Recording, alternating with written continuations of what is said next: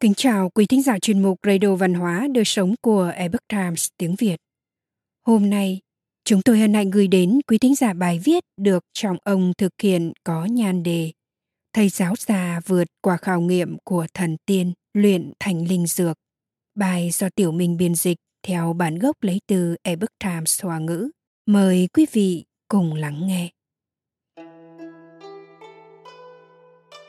Trong những câu chuyện thời cổ xưa thường thấy có các vị thần tiên giúp đỡ con người ở thế gian. Tuy nhiên, những vị thần tiên ấy không triển hiện chân dung thực sự của mình, như thế mới có thể khảo nghiệm được tấm lòng chân thành của con người. Vào những năm đầu Triệu Thanh, ở vùng Thiên Trường, tỉnh An Huy, có một người tên là Lưu Tử Nghi. Ông là một trí thức tâm tính nhân hậu, độ lượng – mọi người thường gọi ông là lưu công. Vào thời điểm khó khăn nhất trong cuộc đời, lưu công đã gặp được một chuyện thần kỳ. Ông đã vượt qua được khảo nghiệm. Điều này mang đến bước ngoặt trong cuộc đời ông. Bản thân ông và con cháu đời sau cũng nhờ đó mà được hưởng phúc phận. Lưu công vốn là một thầy giáo dạy vỡ lòng cho trẻ nhỏ, nhưng học sinh rất ít không có cách nào để duy trì kế sinh nhai. Về sau, ông đã nghĩ ra một biện pháp bán đi ngôi nhà lớn đang ở để lấy tiền vượt qua khó khăn trước mắt, đồng thời tìm thuê một ngôi nhà nhỏ sát đường cái ở phía bắc thành phố, vừa là nhà ở, vừa làm cửa hàng buôn bán. Cả gia đình ông sinh hoạt ở gian nhà sau – còn gian nhà trước làm cửa tiệm nhỏ buôn bán chút hàng tạp hóa. Tính tình lưu công rất hiền lành, bán hàng cũng không so đo tiền vốn, khách tới khách đi rất hài lòng. Hơn một năm buôn bán mặc dù không tệ, nhưng túi thì vẫn trống không như cũ. Tính toán lại cẩn thận khiến ông giật mình. Số tiền có được khi bán đi căn nhà lớn trước đây đều đã bù gần hết vào hàng hóa một hôm, ông nhìn căn nhà thuê chật hẹp mà cả gia đình mình đang dùng làm chỗ trú mưa gió, nghĩ rằng nếu cứ tiếp tục như vậy thì ngay cả căn nhà nhỏ này cũng thuê không nổi nữa. Điều bất ngờ là bốn phía sân nhà mọc lên rất nhiều dược thảo hoang dã như nhân sâm, tam thất. Chẳng biết lúc nào mà những dược thảo này đã mọc lên ùm tùm tươi tốt mọc tràn lên đến gần bậc thang thềm nhà. Lưu Công nhìn thấy vậy, nhất thời cảm thấy phiền lòng, có suy nghĩ muốn cuốc nhổ hết chúng đi. Mấy ngày sau, một đêm Lưu Công mộng thấy một ông lão mặc áo vàng, chỉ tay vào đám cây dại trong vườn rồi bảo rằng đây đều là thuốc quý, dùng chúng kết hợp với bột trì, dầu cây trầu nấu thành thuốc cao có thể chữa các loại nhọt độc, quốc nhổ chúng đi làm gì? Sau khi tỉnh dậy, Lưu Công nhớ kỹ lời ông lão nói. Ông lục tìm đọc cuốn Dược tính biên. Quả nhiên công dụng của những loại dược thảo này chính là như vậy. Trong lòng bỗng nhiên sáng tỏ, ông vội vàng đi mua bột trì, dầu cây trầu về. Lần này khi ông đang buồn giàu vì không có bếp lò để nấu thuốc, thì vừa lúc có một người phụ nữ ăn mày đi đến ngoài cửa nhà ông. Trong cái sọt của bà ấy có một cái nồi đồng nhỏ. Nồi đồng này có chuôi ngắn và ba cái chân. Lưu công nhìn thấy thì trong lòng vui mừng.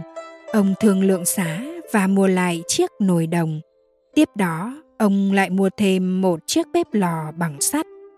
Sau khi các dụng cụ đã gom góp đầy đủ Ông bèn hái các dược liệu có sẵn trong vườn, rửa sạch, sau đó cẩn thận nấu và cuối cùng sắc thành thuốc cao.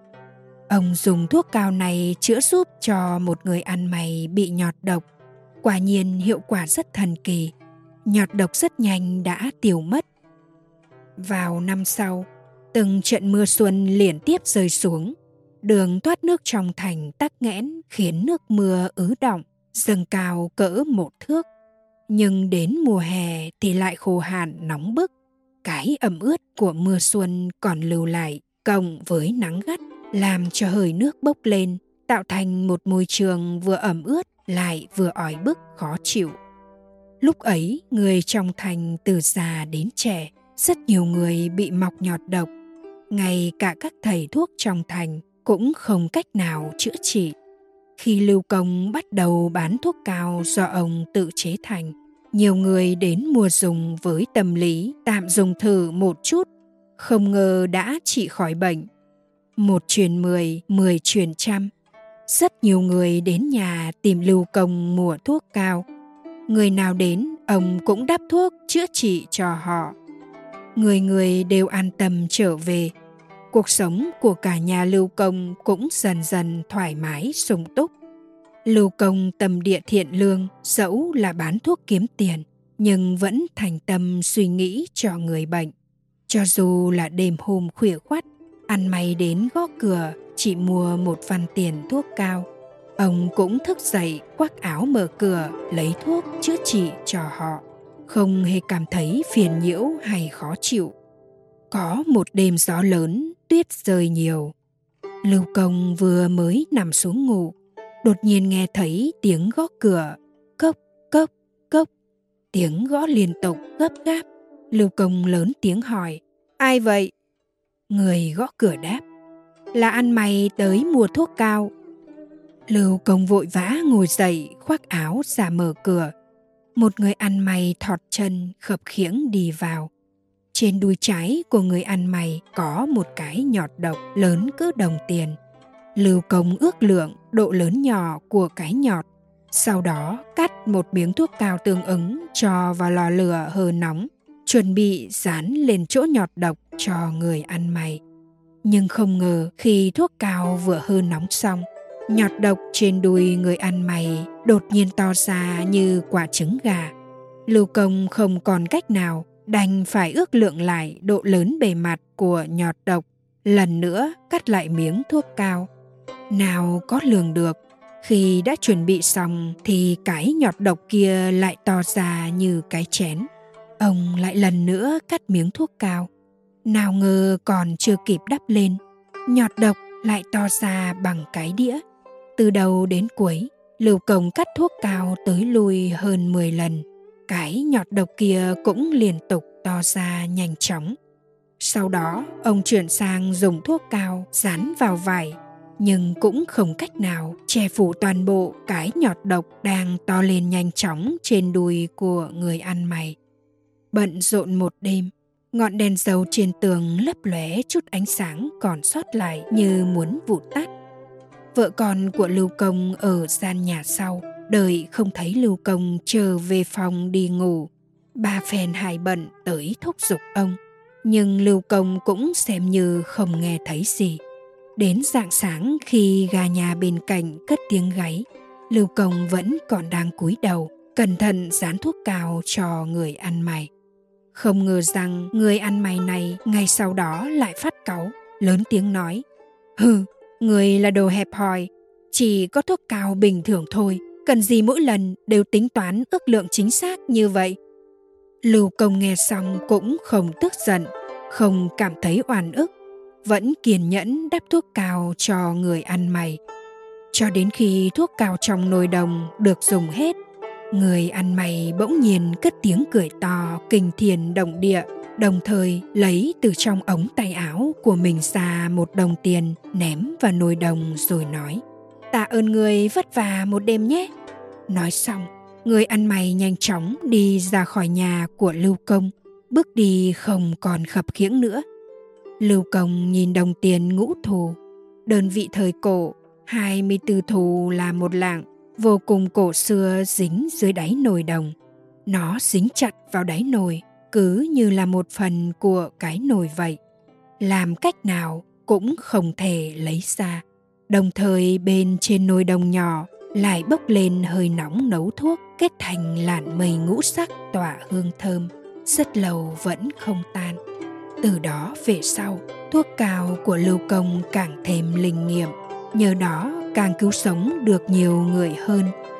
Mọi người đều suy đoán người ăn mày tới tìm lưu công trị bệnh kia là một vị thần tiên. Lưu công sống thọ đến 80 tuổi không bệnh không tật khi qua đời thì ra đi rất nhẹ nhàng con cháu của ông chăm chỉ học hành, đọc sách, thành đạt, không ít người đỗ tú tài. Vẫn theo gia nghiệp họ lưu hành nghề y bán thuốc. Con cháu các đời sau của ông, đời này qua đời khác, đều giữ gìn bảo vệ nồi đồng nhỏ và bếp lò sắt. Trần quý hai vật dụng này như ngọc quý vậy. Quý thính giả thân mến, chuyên mục Radio Văn hóa Đời sống của Epoch Times tiếng Việt đến đây là hết. Để đọc các bài viết khác của chúng tôi, quý vị có thể truy cập vào trang web epochtimesviet.com. Cảm ơn quý vị đã lắng nghe, quan tâm và đăng ký kênh. Chào tạm biệt và hẹn gặp lại quý vị trong chương trình lần sau. Kính chúc mọi điều bình an và tốt lành đến quý vị cùng người thân.